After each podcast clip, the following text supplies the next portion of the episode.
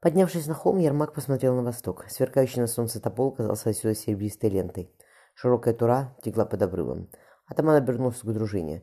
«Сие Тюменский волок. Здесь сливаются южная дорога из Бухары и путь на запад, на Большой Камень, и далее к Волге и Москве.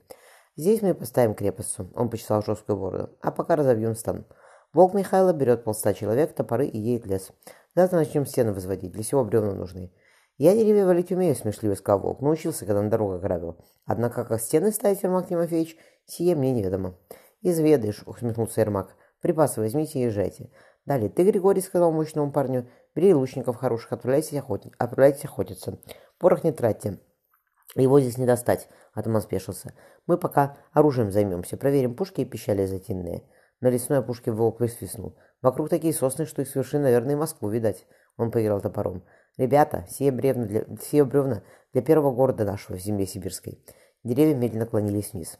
Обнимая руками мокрые плечи, Федосья стояла на пороге юрты. «Привели!» — легко поднявшись, Карач подошел к ней. Визирь был ниже девушки. Покачавшись на кривых ногах, он велел: «На коленях ползи, перед тобой хан земли сибирской». Уперев глаза в грязные ковры на земляном полу, Федосья опустилась на колени. На ладошках лежал полный человек в развязанном халате.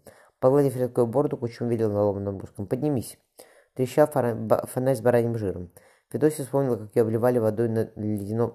ледяной водой на дворе, под хохот собравшись вокруг татар. «Повернись-ка!» Хан смотрел из головы до ног. «И правду носишь?» Кучум рассмеялся. «Пробовал ты ее?» «Как везли сюда, лежал с ней», — Карач отпустился на подушке. «Девка как девка, ничего особенного. Еще семнадцать ей нет», — гурские говорили. Кучум обрыз баранью кость. «Езжай на север. Я ее оставлю при себе пока, потом решу, что с ней делать». Карач, поклонившись, выполз на коленях из юрты. Хан зевнул. «Сейчас лягу с тобой, потом уберешь здесь», — он указал на низкий стол. «Обедки собакам отнеси. По дороге можешь кости обглодать. Спи у входа, там попоны лежат». Федосья молчала, на ресницах собирались слезы. «Что застыло?» — резко сказал хан. Девушка задыхалась от чада фонаря, что висел над ними. В тусклом свете Кучума лицо Кучума было непроницаемым, словно маска.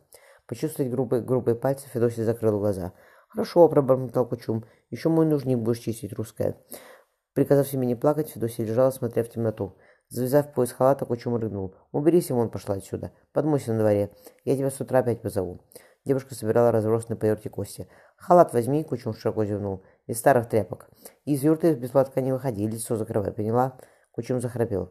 Привалившись к тени юрты, опустив лицо в ладони, Федосья только прерывисто вздохнула. И слез не осталось. Накинув на плечи грязный халат, девушка опустила на лицо темный платок. Михаил волк поежился. «Хорошо, что я до холодов успел печь ложить». Серые тучи повисли над крепостью. Двое дозорных, волк и Григорий, куда шесть тулупы, следили за дорогой на восток. На вышке была зябка, дул резкий ветер. Равнину куталась легким снегом. «Смотри-ка», — присвистнул Григорий, — «и вправду город поставили. Даже церковь есть. Все как положено». Волк поднял загрубевшие, застывшие ладони. «Сказал бы мне кто на Москве тем летом, что я этими руками себе дом срублю, так я не поверил бы». «Ты, Верослав, чем занимался?» Поведя мощными плечами, Григорий неохотно отозвался.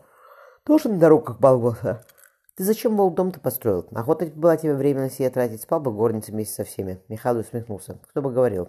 Ты, сосед мой, так же зачем ты избушку возвел?» Приятель, покраснев, только что-то пробормотал. «Как снегу больше ляжет, попрошу Ермака Тимофеевича отпустить меня на охоту», — сказал Михаил. «Даже с печкой то холодно. Зверя набью. Одеяло сделаю меховое». «Чтобы не холодно было, жену нужно», — рассмеялся Григорий. «С ней без одеяла жарко будет». Волк глянул на дорогу. «Смотри, я босс какой-то. Должно быть, атаман возвращается». «И верно», — Григорий перегнулся с вышки. «Сие Ермак Тимофеевич, открывайте ворота». Большие в три человеческих роста ворота заскрипели. Михаил сказал: «Атаман не один приехал. Значит, удалось ему со стяками местными задружиться». Горница была жарко натоплена. Ермак сбросил лись и богатый малахай. «Под руку нашу пришли. Рыбы привезли мерзлые, соленые, мехов так же». «Садись», — кивнул настяку. Тот поклонился парням. «Урус сильный, воевать не надо, дружить надо». «Надо». Ермак разлил водку. «Пей за дружбу нашу». «Ты бахтой когда к нам придет?» Остяк отрезал кус мороженой рыбы. «На юг он ушел с лучниками. Только старых здесь оставил и женщин». «Ты чего с ним не отправился?» — подозрительно спросил атаман. Остяк оглядел чистую свежеструбленную горницу.